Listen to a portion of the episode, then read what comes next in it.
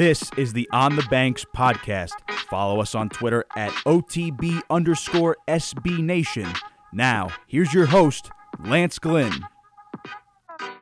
Hello, everyone. I am, of course, your host, Lance Glynn, and this is episode 85 of the On the Banks podcast. If you don't already, you can follow me on Twitter at Lance underscore G11, and you can follow On the Banks on Twitter as well at OTB underscore SB Nation. If you enjoy what we do with the On the Banks podcast, make sure to subscribe to us on Apple Podcasts. You can find us just by searching On the Banks. With Rutgers football in full swing and Rutgers basketball about to return, make sure to check out onthebanks.com for all your Rutgers news, opinions, and information on every game and everything happening during the week.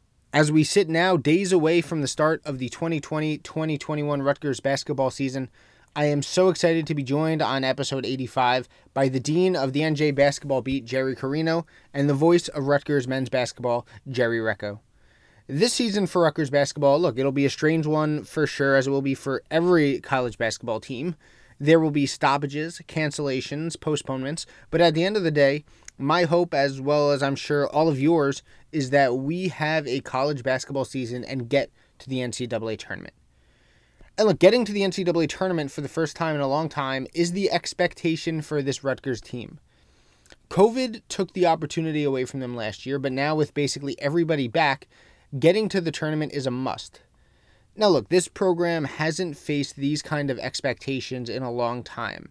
These players haven't dealt with these kind of expectations since they got to Rutgers. And really, anything less than that from this program, I think we'd all agree would be a disappointment. But as you'll hear from both Jerry and Jerry, this team is good. It's that simple. This team is deep, they have talent top to bottom, they have great leadership, and they now have winning experience. There are only two things, in my opinion, that can stop this team in the upcoming season COVID is one of them, and the other one is themselves. As long as there is a season, I think it'll be a fun one. I'm confident that this season will certainly be one to remember, and big things will happen for this program. So, Rutgers fans, I implore you, let's get ready. Let's buckle up. Rutgers basketball is back, and I know we all can't wait to see what this team does. Time to talk to the reporters. Here's your host, Lance Glynn. Joining me now to talk Rutgers basketball ahead of the beginning of what will surely be a, you know, let's just say different season at the least, is college basketball writer for the Asbury Park Press, Jerry Carino. Jerry, as always, appreciate you coming on. Thanks so much for joining me. Right before we start, like I said, what will certainly be a different college basketball season this year. Well, let's hope. Let's hope there's a start to the season. I mean, who knows what's going to happen, Lance? Because you know, every day you're hearing about new cancellations, and is just uncharted waters for us. So normally normally around this time, you know, with the week to go to tip off of six days, I'm I'm really pumped up and fired up and bouncing off walls. But this year, I got to tell you, I'm a little nervous about what's going to happen, about the the uncertainty of it all, and about the difficulty of figuring out day to day what's next. So it is the nerves are this predominant feeling rather than excitement right now, and that's just where the world's at. Most certainly, and look, we're certainly keeping our fingers crossed that the season does start on time and that while cancellations might come, uh, they're able to get through a season and ultimately and hopefully get to an NCAA tournament. But Jerry, I want to start with this. Look, you're used to, and you kind of just mentioned it. You're used to, and not just for Rutgers, more openness when it comes to preseason practices, right? Interviewing the players up close, really getting to know the teams you cover in a more accessible way. That's obviously all changed because of COVID. How weird has it been for you that we're now about a week away, hopefully, from the beginning of the season, and the usual things you would do prior to a normal year are just not available in 2020? Yeah, it really kind of stinks. I mean, my, I always tell people my favorite month on the beat is October because that's when I get a first look at the team. You know, it's just me in practice usually. I go see Rutgers, I go see Seton Hall a few times each, and uh, I get to really see the players um, before anyone else does. And sort of get get a sneak preview of what's coming, get a feel for for who's who's good and who's ready and how the team is gelled. And uh, yeah, I get FaceTime with the players, you know, with uh, sit down with them in the bleachers and talk and do interviews and you know just even just talk casually. It's really valuable to someone in my job. So I, I lost a lot of that this year. Uh, I was fortunate that uh, Rutgers and Seton Hall both set up Zoom interviews with you know one player a week for me so I could get a little FaceTime. Uh, it wasn't quite the same, but it worked okay. And then uh, Rutgers had the media day, which I thought was great. I was really grateful they did that. so I was able to watch practice. And then the interviews afterwards were on Zoom. So I just, you know, it was weird because like they said I was going to practice ended early. Pikes wrapped it up early, and it was 35 minutes until the Zoom call was scheduled to start. So what am I going to do for 35 minutes? Uh, so I, I got, I got my car and drove halfway down the turnpike to my home. I live in Burlington County, and, and I did the Zoom interview from a rest stop with 18 wheelers whizzing by. It's like, what the heck is going on? this is not the way it's supposed to be. So, and Pike was like, where are you? And, you know, it's bizarre. So it's, this is where we're at. I, I was grateful to get to see Rutgers once. Uh, I was really impressed. I'll get to that in a minute. I didn't see Seton Hall at all because I was going to go see them. I did have an invitation to go up there, but then you know they shut down practice because they had a coronavirus outbreak on the team. So, so I haven't seen them. Also, I, I don't really know what to expect from them, but I, I was I knew once I saw Rutgers, uh, it, it, was good, and they're going to be good. So we can get into that, but it is strange. I do feel like I'm less prepared uh, than than usual, and uh, you know, it, it, it did suck the fun out of the job a little bit. So I'm not going to lie. So it's and after games this year, it's going to kind of stink to not see guys face to face and look them in the eye and sit across the table from them. Uh, you just you lose a lot when you're doing these things over a screen, and it's disappointing. But that's just where we're at. So we don't have a choice. So let's get straight into expectations for Rutgers. You know, you mentioned you think they're going to be they're going to be a good team this year. I, I hope that comes to fruition. I think all Rutgers fans do. But I remember at this time last year, around this time last year, you came on the podcast, and I think we both had similar expectations to have an over 500 record and an NIT berth. Well, the over 500 record happened, both overall and in conference play, and instead of an NIT, Rutgers was headed to the NCAA tournament had it happened. This year, all expectations are for this team to head to the tournament as long as there is one.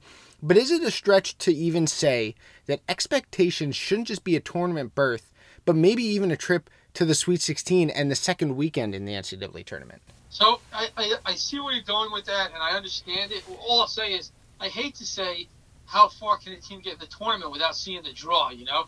So it's like the draw is everything in, in March Madness. Of course. Uh, and it, it, will be different this year because the whole thing looks like it's going to be in Indianapolis. So that takes away a lot of the, the regional stuff. And if Rutgers is a really good year, it could be a net negative for them because like that you know there was a there was a Providence uh, pod and there was another one I think in Carolina so like Rutgers could have been up in Providence with you know all these Rutgers fans taking over the building for the first weekend and uh, if they if Rutgers got a you know a good seed like a top four type of seed which is very possible and uh, and now they're going to be in Indianapolis which you know might be no fans and at best you might have like just a smattering of fans from everywhere but no one's going to take over that court. So, so um, it's hard to say without the draw. I will say this: uh, they this Rutgers team is really good. We knew they were good on paper, and I was very impressed with what I saw at the media day practice uh, Friday before last. Uh, just the team is, is has everything one through eight, one through eight. They're dynamite now.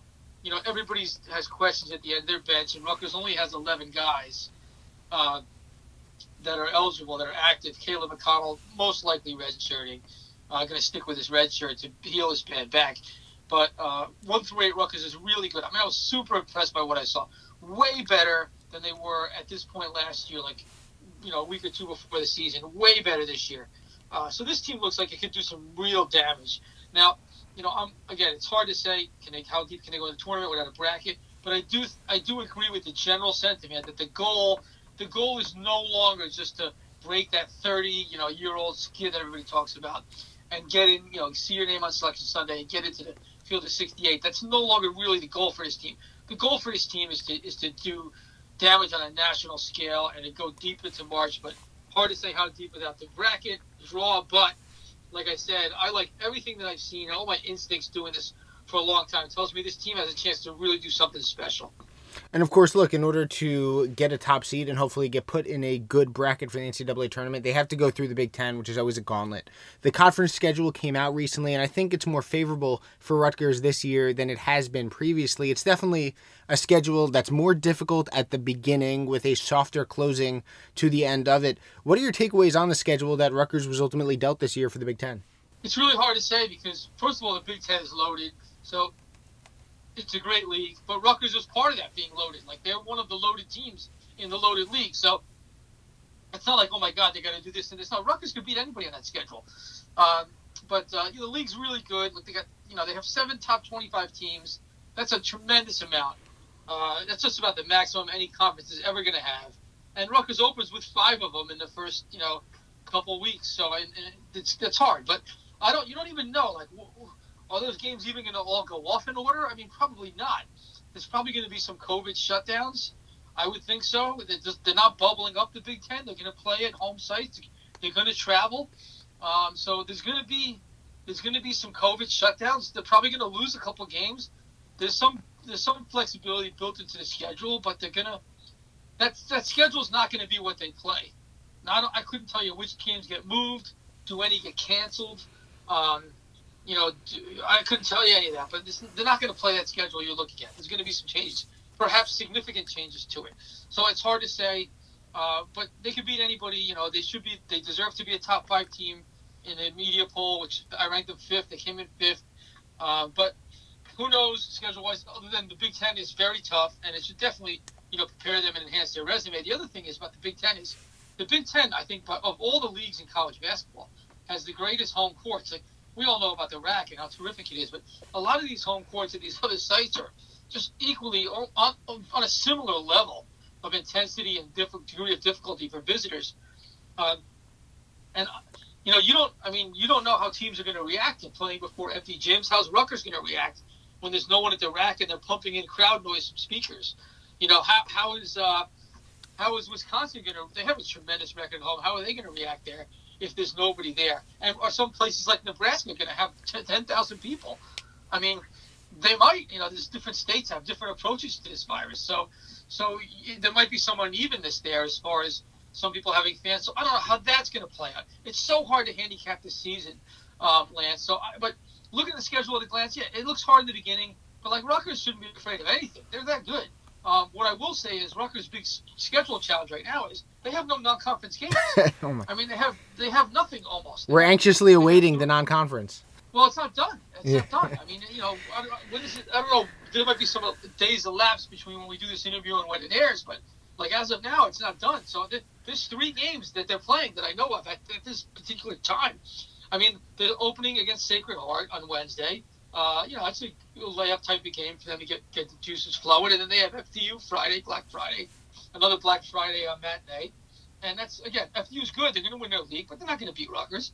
So that's that's two games to get going. And then, you know, the Syracuse game on the 8th at the RAC, the, the, challenge game. So that's it. I mean, that's all they have so far. So, like, they have to add some games. Now, are they going to get up to seven games? The maximum non conference? Probably not. I doubt they're going to get to seven. I doubt they're going to add four more games at this point. Uh, are they going to? Do they have to add at least two more? Yeah, they're going to have to play at least two more. I don't. Right now, I don't know who that's going to be against, and we'll see. Will one of them be against Seton Hall? I don't know. Probably not. Probably not. But they're going to have to add two more games, and they really should help themselves by adding one more quality game. Like they should have another strong out of conference game because when you're Rutgers right now, you're. I mean, this you're, you're thinking big. Like you're playing for seed in the NCAA tournament you're going to want that resume to be as good as possible. And yeah, the Big Ten will help you, but it'll it won't hurt to have a couple out of conference uh, nice signature wins too. So let's look at this team, and I want to start with who they have to replace: Akwasi Yeboah and Shaq Carter. Not just looking at production, leadership wise, those are two big holes they have to fill. Two captains, and of course, Geo returns as that third captain last year. Now, right now, at least the only captain we know of. But who are you looking at to rise up and fill those leadership roles that are now open with the departures of Akwasi and Shaq? Let me start by saying I don't think there's really that much to fill. Like, I, it's nothing against those guys. Uh, Shaq was very quiet. Akwasi's a good dude, and you know, he was he was a great team guy, but he, he was only there one year. Uh, so I think they'll miss Akwasi three point shooting.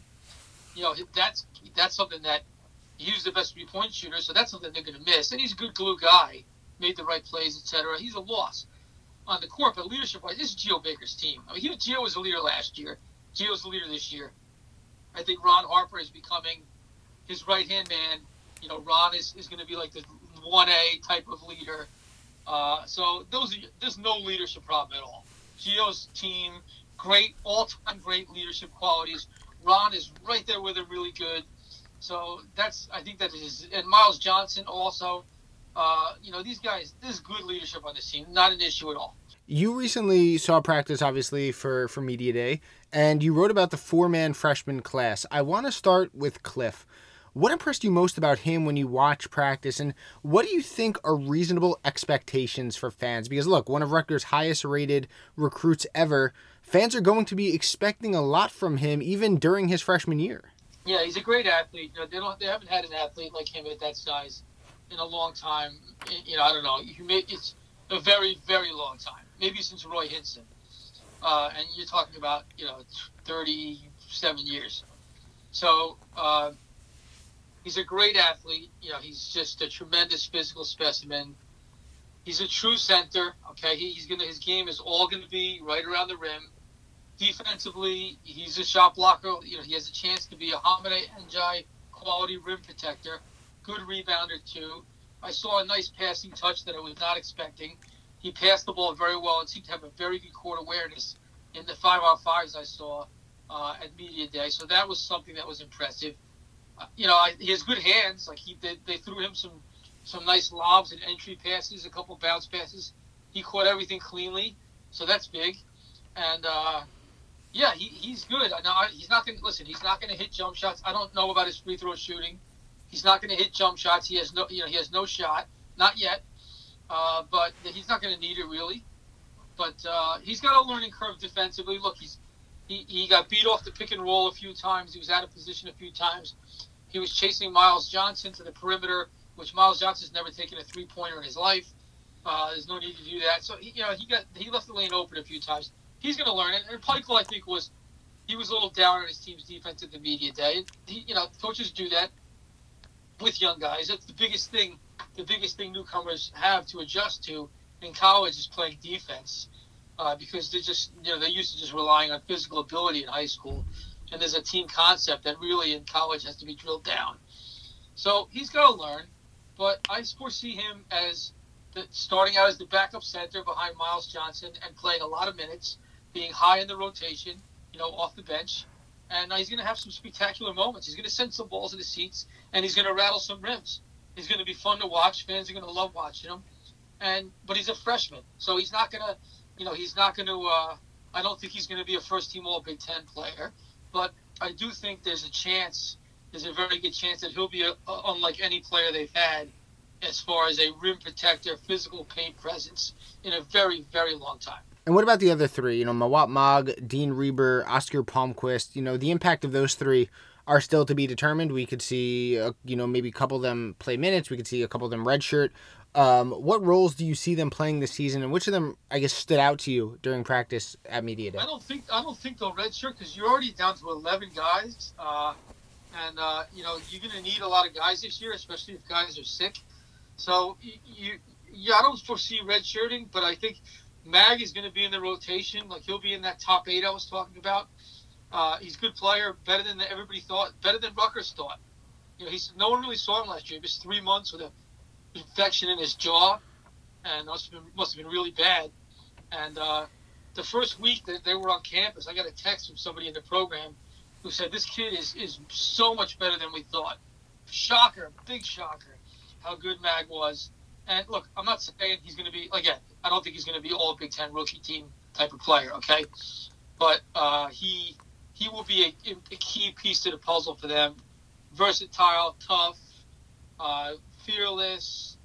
You know, he he he defender, rebounder, can get to the rim. Got a little mid-range game. He's gonna he's gonna be a factor. He's gonna be a factor. So they like him. He fits in with the way they play. So he, he's a good find for them. The other two guys I think are going to be longer term development type of guys. Palmquist has a nice stroke he, he needs to get. I think he needs to get a little stronger, a little tougher, um, if he's going to play forward in the Big Ten.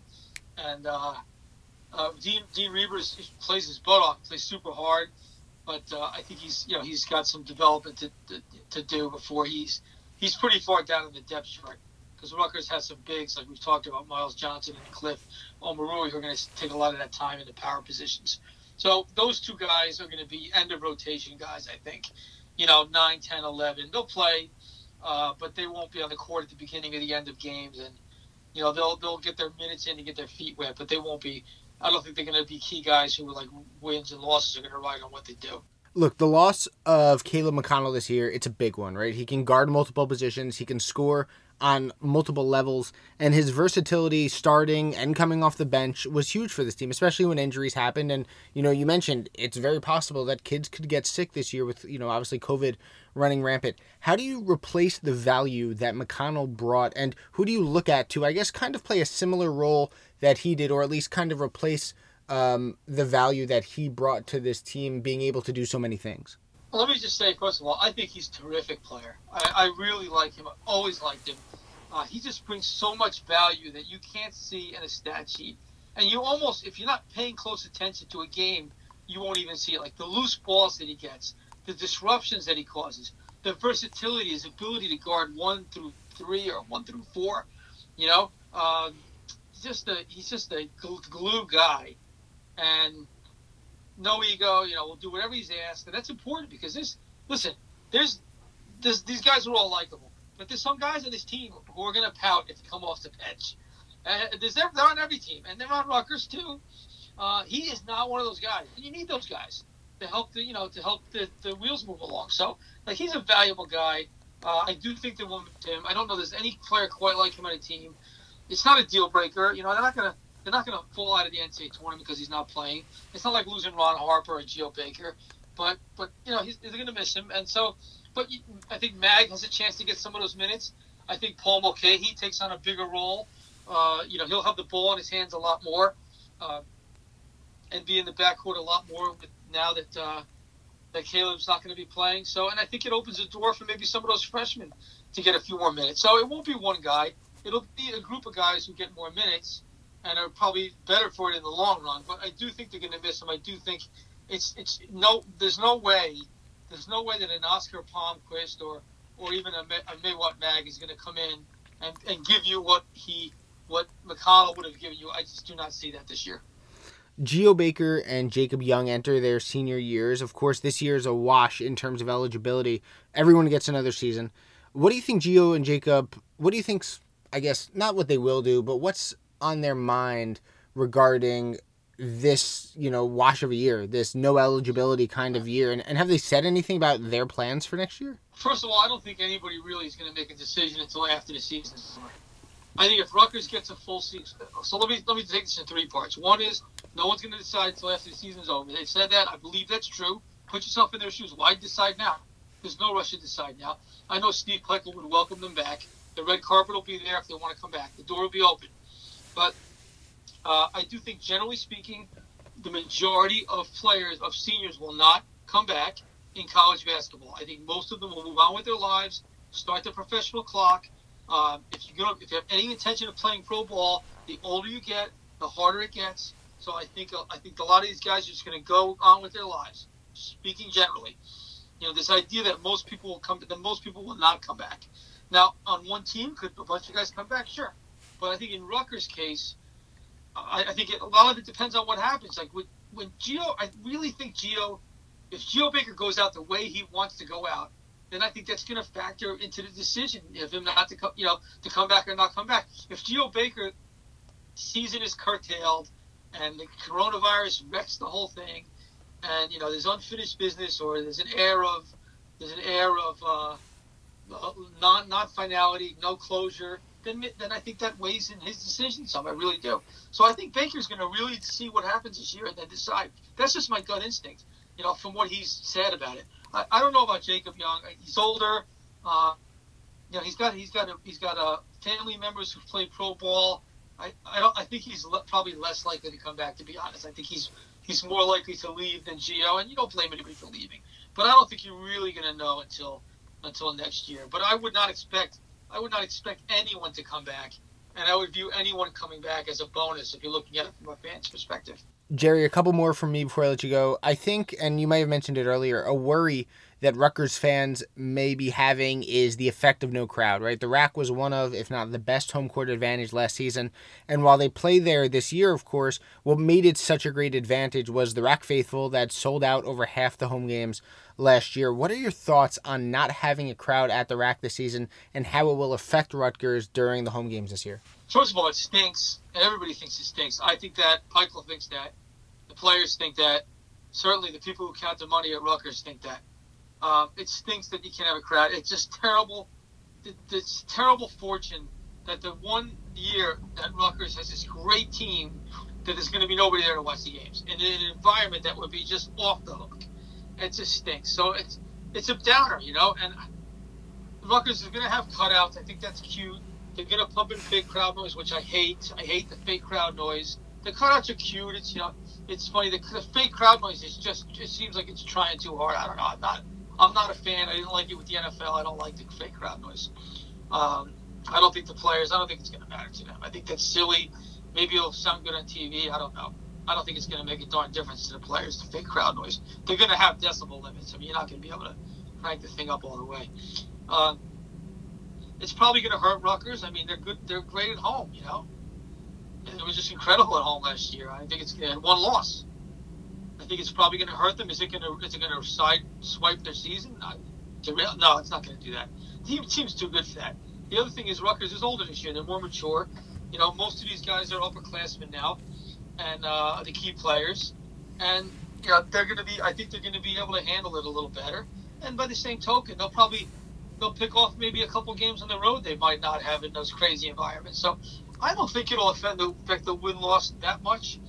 I do think it'll it'll they're they might be more dependent on the crowd and the environment than like a Seton Hall, which plays in this giant hockey arena, you know, and, and that hardly ever fills it. Um, but so I think it'll be a little bit of a hit. I don't think it'll be a dramatic hit. Uh, it didn't it didn't prevent me from putting them in the, in the preseason top 25. But uh, really, we're not going to know until they go out there and play, right? But it's going to be weird. You know, when I go, I, I'm going to go to some of the games uh, I think the press know, I think select media members are going to be included in the 150 person count as uh, for essential personnel. It's going to be weird sitting there in an empty arena for everybody. So, you know, hopefully this is the only year we'll have to do it. Look, it's been weird for NFL. It's been weird for college football. It'll definitely be weird for college basketball. Last one from me, Jerry, and I think you answered it earlier. Rutgers fans want to play it. Rutgers has said they want it to happen. There's a debate whether Seton Hall and Kevin Willard want to play the game make a prediction for us now. Do you think Rutgers and Seton Hall will find a common date and location for both schools to play this year? No, I don't. And I was trying to want to slightly amend what you said. Like I think Rutgers players want to play it. I think the, I know that the Rutgers coaching staff wants to play it, and I believe Seton Hall's players want to play it, and I think Seton Hall's administrators want to play it, and I think Seton Hall students want to play it, and I don't know if Kevin Willard wants to play it, and I think that's kind of what's I think that's the fly in the ointment here. Um, and so, you know, we'll see. But uh, I would say no because it's going to be hard. They have to line up the update on the bye week, which means they'll have to have a common bye and the league schedules and no coronavirus postponements because the league games come first. It's possible that if they have like early December wipeouts, let's just say hypothetically Syracuse has to cancel you know, they have a COVID shutdown for December 8th, and then like Penn State has a COVID shutdown when Seton Hall's supposed to play them on December 6th. That could happen, and then you might see that game happen like that week. So I think that's an easy that's an easy fix to do that. Uh, and I think if that was the case, I, I, do think Willard would say yes. I think he would play it. But uh, I just I feel like um, that uh, this wasn't really handled well. The communication was poor, uh, and people were this two sides just were not on the same page. Uh, I understand that Seton Hall didn't want to burn a home turn because you know you're talking about seven or eight hundred thousand dollars a gate they'd be giving up. That's a lot of money there anywhere really, and uh, not to mention the home turn for their fans and the rivalry and the experience of that game at home. I, I don't blame them for not wanting to burn the home turn. I feel like if that was if that concern was expressed, uh, then um, you know, it, it, was communicated well, and you know, part of that is on Rutgers' end, hearing it or anticipating it, thinking, thinking it could be an issue. Like those things just were not properly communicated, and I think that was why they couldn't they didn't figure out until it was too late that there was that there was a you know there was a disconnect. Uh, so it's possible they'll play. Like I said, I do think if the date presents itself, I think they will play it. But uh, my bigger concern, Lance, is that what the situation you're in now is that you know if they don't play the game, and Steve Pikiell is now on record saying, "Well, we want them to come to our place next year to honor the contract because that's the, it's their turn in the rotation." Basically, Pikiell's what Pikiell's saying there is, you know, I'm annoyed that you couldn't you couldn't get your act together for this, and uh, and you know you you're going to forfeit your turn this year at home. That's what he's saying there. I mean, nicer language. So like I, my fear is that you know Seton Hall's not going to go for that, and then they're going to draw a line in the sand, and then they're the contract's going to get ripped up, and it, and it still has you know it still has it goes through 2026. So uh, I'm, I'm, I'm very concerned that the contract's going to get ripped up. I think you can we can all survive if they don't play this year. You know, we, it would it would stink it would be a bummer. I'd be bummed. It's a game that means a ton to me, I, it's it's a game I've spent a lot of time chronicling and you know keeping the history of. But uh, we can all survive if they don't play this year. But if they if the series goes belly up, you know that would be a tragedy for New Jersey basketball, and and I think that's I think that could happen if if people don't come to their senses or if things don't align well and work out. I think you're, you're headed toward loggerheads with this potentially. So uh, my fingers are crossed that the cancellations and the stars all align and the buys and that a week will present itself where these teams can say, hey, I have an opening, you have an opening, we need a game, you need a game, let's play. I do think if that happened, I think you know both coaches would say, okay, let's do it. Whether it's a neutral court or they go to Walsh or go to the Prudential Center, probably, and just say, you know what, we'll consider it a neutral court for, for rotation purposes because there's no one there. Uh, I think it could happen but a lot has to align for that to now happen. And so I'm, I'm, uh, I'm I think it's probably a long shot, and uh, my hope is that is that they you know, the thing doesn't just totally die because really, like I said, what a what a shame that would be. So we'll see, but uh, I think you, you're going to have to not count on seeing that game this year, and it kind of stinks. Well, we'll cross our fingers that a date opens up, and of course, we'll cross our fingers that we have a full college basketball season this year. Jerry Carino of the Asbury Park Press. Jerry, as always, I appreciate the time. Thanks so much for joining me, as always, and I look forward to having you on later this year. Yeah, enjoy it, Lance. This is this is one of those years where if you're a Rutgers fan, you've been waiting for this. So, like I said, the only thing that's going against you is the world. It ain't the basketball because the basketball team is going to be really, really good. So hopefully we'll be able to get them to see see get them to see them play the full complement. Knock on wood. Knock on knock wood. On hard, knock on hard. knock on wood always. Jerry, thanks so much for the time. Really appreciate it. All right, thanks, Lance. Take care. He is the voice of Rutgers Scarlet Knights basketball, and he joins me now to discuss the team as they get set to open the 2020 2021 season. I am very happy to be joined by Jerry Recco. Jerry, thanks so much for coming on and giving me some time today. My pleasure, Lance. How are you? I'm doing good, and I'll be doing a lot better as long as we first and foremost have a season this year, which of course seems to always be so up in the air now. With it looks like left and right programs having to quarantine themselves for a couple weeks. But I want to start the interview with you as a broadcaster. Uh, big moments and big calls are, I think, amplified in part by the crowd around you there's nothing like hearing you and Joe call a, a big GO3 while also hearing the roar of the RAC behind you. That won't be the case this season. What will it be like? Have you thought about that moment of, I guess, calling a game winner or calling a big three, sitting at the RAC with only 150 or so other people there? Um, yes and no. I mean, I think first and foremost, uh, most of these arenas, and I know the RAC will, um, they will have some piped-in crowd noise to give it atmosphere. And I know that sounds weird, but I was able to run by there a little bit last week and kind of see what that was like. And I got to tell you, it wasn't nuts. It actually felt like a game. So from that standpoint, not a big deal.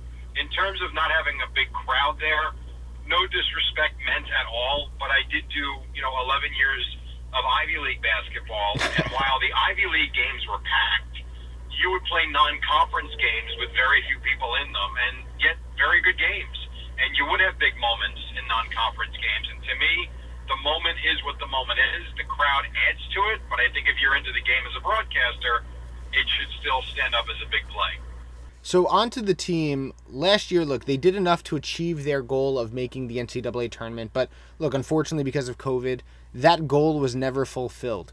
Speaking with Coach Pikiell, do you know or think that this group, with basically everyone on the team having experienced that heartbreak last year, is using it, is using not getting to the tournament, I should say, as motivation heading into this year, or do you think it's just something that's in the past and it'll stay in the past?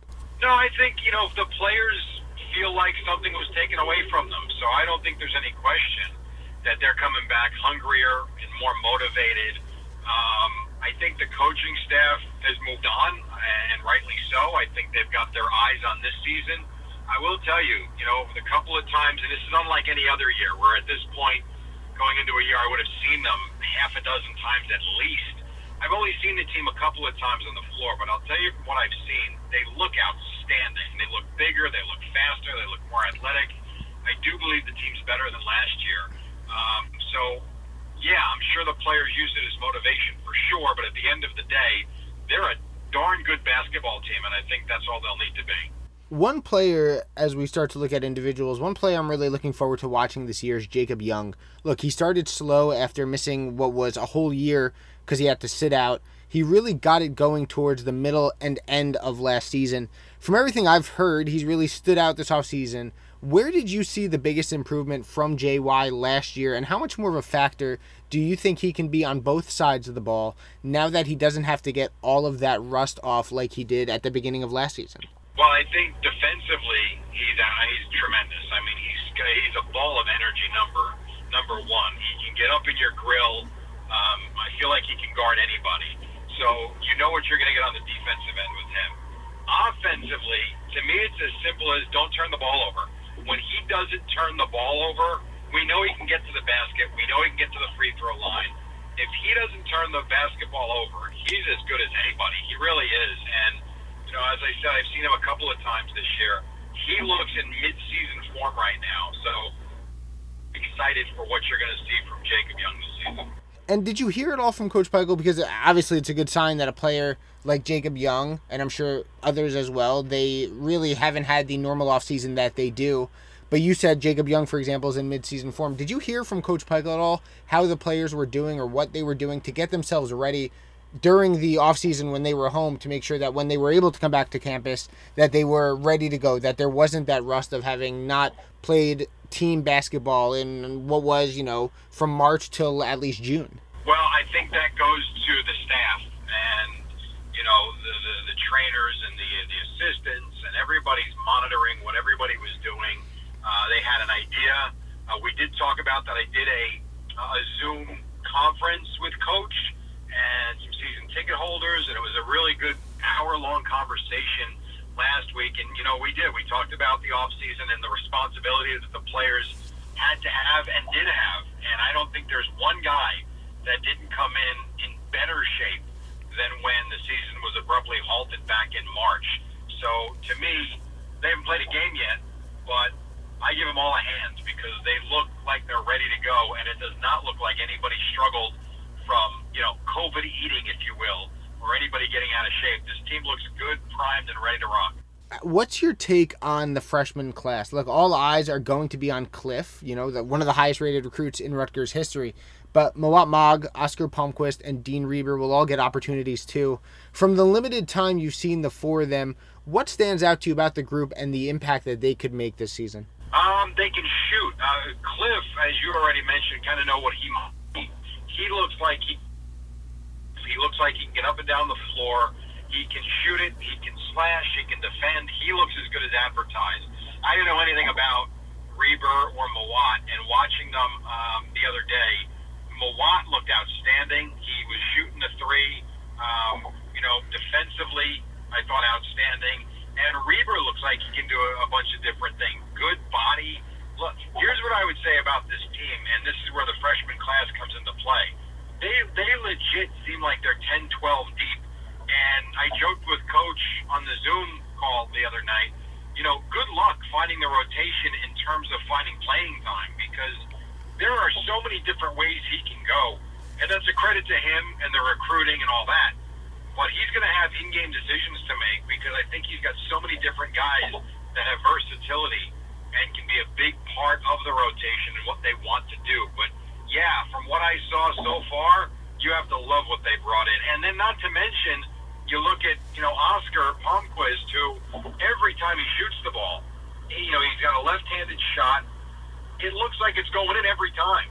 So you got a lot of newcomers. I know they lost Akwasi for sure, but they got a lot of newcomers on this team, and I feel like they can all contribute right away. And I guess what do you think are more reasonable expectations for Cliff because look, fans are going to have their eyes on him. We all have since he first committed to Rutgers months ago. Fans are going to want to see big things from him because he is so highly touted. But of course, at the end of the day, he's a freshman and he's never played in the college game before and the college game's a lot different than the high school game. He can't just use his size and use his body to to bully people maybe like he could in high school. What do you think are reasonable expectations for Cliff this season, knowing that he still has a learning curve now going into the Big Ten? You know what the beauty of bringing Cliff in is he doesn't have to be the savior. This team's really good. Um, I think, A, I think he'll help right away, first and foremost, because he looks to be that good of a player. That having been said, you know, they've got size, they've got strength, um, they've got, you know, Myles is still going to be what he is he can, I don't want to say ease into it. That's not fair because I don't think Cliff is going to ease into anything. Watching him play, though, he looks like the type of guy that's going to be in attack mode and he's going to be a defensive gem. Uh, he really does. So I think you can expect him to be a really good player. And, you know, if it takes him a couple of days to get into it, a couple of games rather to get into it, so be it. I think as long as you're ready, you know, when you kind of turn that calendar to January, I think you're good. I mean, that's what the non-conference games are for but I do actually expect him to be good right from the bat because he just looks that good, you know, from what I've seen. You know, I mentioned earlier the development in season last year of Jacob Young, and I think we can say the same about Paul Mulcahy. I think he had those freshman jitters early on, but once he got settled, especially in Big Ten play, he really made an impact. What about him and his development? Has you excited as he heads into now his sophomore season as a more comfortable, more established player for Rutgers? Better every game, right, Lance? I mean, that's what he was last year and I agree with you. He had a couple of good games early on, and then he kind of, you know, might have had a, the jitters, if you want to call it, whatever it might be. But to me, the way he finished the season was the most impressive thing, and that tells me that he is ready for a big 2021.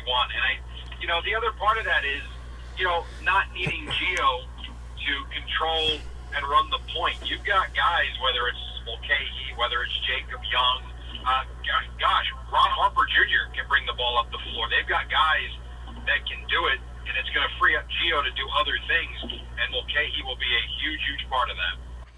How do you see Steve Pikiell balancing Myles and Cliff? Look, both have immense talent, both can be forces inside, but both can also be prone to picking up fouls, as we heard. And I spoke with, in fact, Jerry Carino a little while ago. He said that, you know, the one thing Cliff might have to work on, that Myles still has to work on, is defending without fouling. How have you talked to Coach, or how, or has he mentioned, I should say, anything about the plan in balancing playing time between the two bigs?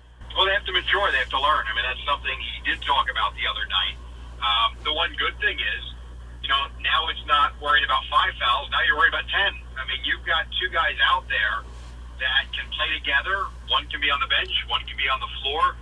But the bottom line is, you've got really good size, and you've got ten fouls to play with. Not to mention, Mamadou Doucoure gives you uh, good defensive presence, good size. Um, there are different things he can do. There's no doubt that it's something that is discussed and talked about.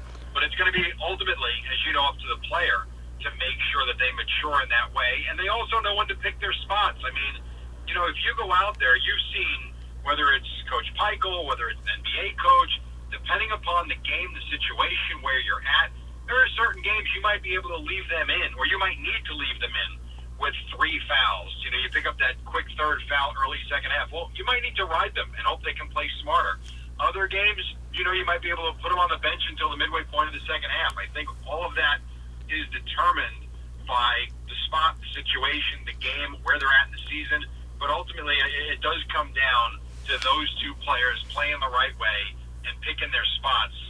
And the referees, by the way, are a big part of that too, understanding early on the way a game is going to be called. So you've seen Geo every year of his career, now entering his senior season. He's the face of the program, widely regarded as one of the clutchest players, not only in the Big Ten but the country. But you know, he said it. He still has unfinished unfinished business, as he uh, put it, and wants to get Rutgers, of course, back to the NCAA tournament. Looking back at the last three years, now heading into the fourth, what has impressed you most about Geo going from an under the radar freshman, having a big Big Ten tournament uh, back at Madison Square Garden? To now one of the really premier guards, not only in the conference but really in the sport? I would say, can I say everything? because you know when you look at him as a player, and you saw him as a freshman develop that year, as the team has become his, and let's be honest, you mentioned he's the face of the team. I don't think there's any doubt. Um, the thing that impresses me the most about him is that I really can't think of any time where I felt like the moment was too big for him. Uh, he certainly had a couple of down games and a couple of stretches where maybe he wasn't playing his best, but I can show you stretches where great NBA players have that too. No one is going to be at the top of their game and have their shot every night. And what's amazing to me about him, it's kind of like what we were just talking about with the big guys and, and recognizing the reps, the way they're calling a game. I feel like he recognizes when he's got it, when he doesn't. And, you know, if he's going to be an assist man on a given night, if he's going to worry about defense, if he's got it all, he just seems to get it. And, you know, as I said, the moment's never too big, man. Tie game, down a point, down two. You give it to Geo. It's amazing to me the way he can create his own shot, and he has. And it's also more times than not, as you've seen it, he makes it. Not all the time, but more times than not, he seems to make it. So, to me, everything about him impresses me. Not to mention the fact he seems to be one of the nicest kids you ever want to be around, and he carries himself that way too. Look, I'm sure Rutgers fans can't wait to see his step back jumper as many times as they can on TV this season. Jerry, a couple more before I let you go. Look, we hope a season will start. There are obviously dates set for games. How are you feeling now, though, as we sit a few days from the opening game? Are you excited, nervous for what this season might bring with COVID playing a factor? What's your gut, I guess, telling you about how this college basketball landscape will kind of play out now over the next four to five months? I'm hopeful that it starts on Wednesday, the 25th. Um, I think games will be played, and I also think that there are going to be pauses in the season. Ultimately, they need to get a college basketball season in. You know, it's not, and I know it's mostly for money. I, I totally get that. The NCAA needs to have a, a season. They need to have a tournament. They lost tens, if not hundreds of millions of dollars last year. So I understand all that. I also understand too, as a dad, that these kids need to get out there and play, and they want to get out there and play. Uh, Ron Harper, I believe, was quoted as saying last week you know, not for, and I'm paraphrasing, but something along the lines of not for one second has he ever thought of not playing. You know, they've got incredible protocols put into place. And I think if the kids do what they're supposed to be doing and continue to do what they have been doing, there will be a season. Now, will they get 25 games in? Great question. And I don't know that I can answer that. But I do think you'll get somewhere between, let's say, 17 and 25 games in I do believe there'll be a Big Ten tournament. I do believe there'll be an NCAA tournament, but there will be bumps along the road to know how to navigate our way through it. Jerry, last one from me. What heights do you think this team can reach? How high do you think this team can go? Because for many this season, it's not just about making the tournament. This season, for a lot of fans, it's about now seeing how much damage they can do in March. Yeah, and I understand that, and it's funny too because in a weird way, it's unfair from the standpoint of no one on this roster has played in the NCAA tournament, and while they were an NCAA tournament team last year, albeit unofficial, we knew they were going. The one thing though that cannot be discounted is the fact that they didn't go, and they didn't get a uh, get a chance to kind of feel what it was like. They didn't play on that stage. Um, so there's really no experience in that way. Now, other teams have done that too and done very well. How far can they go? I think this team's supremely talented. I mean, they're going to start the season in the top 25. You know, are they an NCAA championship team? I don't know. But should they and are they good enough to win some games in the NCAA tournament? Yeah, they get there. Yeah, I think they are. And I think that's a great expectation to have. The voice of Rutgers basketball, Jerry Recco. Jerry, thanks so much for coming on. We look forward to listening to you and Joe Boylan during every game this season. Of course, most importantly now, stay healthy and be safe. Thanks, Lance. Right back at you. Enjoyed it. I want to thank Jerry Carino and Jerry Recco for coming on the podcast to talk Rutgers basketball as we sit now a few days prior to the start of the 2020 2021 season. This team, it'll be exciting to watch this year, and as I said at the beginning, expectations are NCAA tournament. And the fact is, this team should reach those expectations. You can even make an argument that expectations are greater than that, and many fans, in fact, probably look at success this year not by making the tournament, but by winning games in the tournament. But of course, let's all keep our fingers crossed, right? Let's knock on wood. Let's do whatever voodoo we have to do so that this season starts with the regular season and ends with the national championship game in the NCAA tournament. Cancellations, postponements, even stoppages, look, they're inevitable. Whether it happens to Rutgers or other teams that they may face, we will see, but it's something we have to deal with, and I think ultimately we'll get through it. This team is smart, and we all know Coach Pikiell has them prepared so that they do not cause any missed games. Look, the Big Ten, as it always is, it's going to be tough, but how great does it feel to see Rutgers finally towards the top of it? How great does it feel to see Rutgers ranked in the top 25? How great does it feel to go in with the hope and the belief that this team will make the NCAA tournament? We have seen now entering year five under Steve Pikiell, this team get better and better every season. Last year, we all thought that was the end of the decades long streak of missing the NCAA tournament, but look, unfortunately, COVID took it away. But now this year, I think we all kind of sit here in unison that this is the season where that streak comes to an end. So, Rutgers fans, this will be a fun season, and the streak should and hopefully will end. Big things have been happening here at Rutgers, and this season, I have a feeling the biggest is yet to come here on the banks. Follow On the Banks on Twitter at OTB underscore SB Nation and subscribe to us on Apple Podcasts. Just search On the Banks Podcast.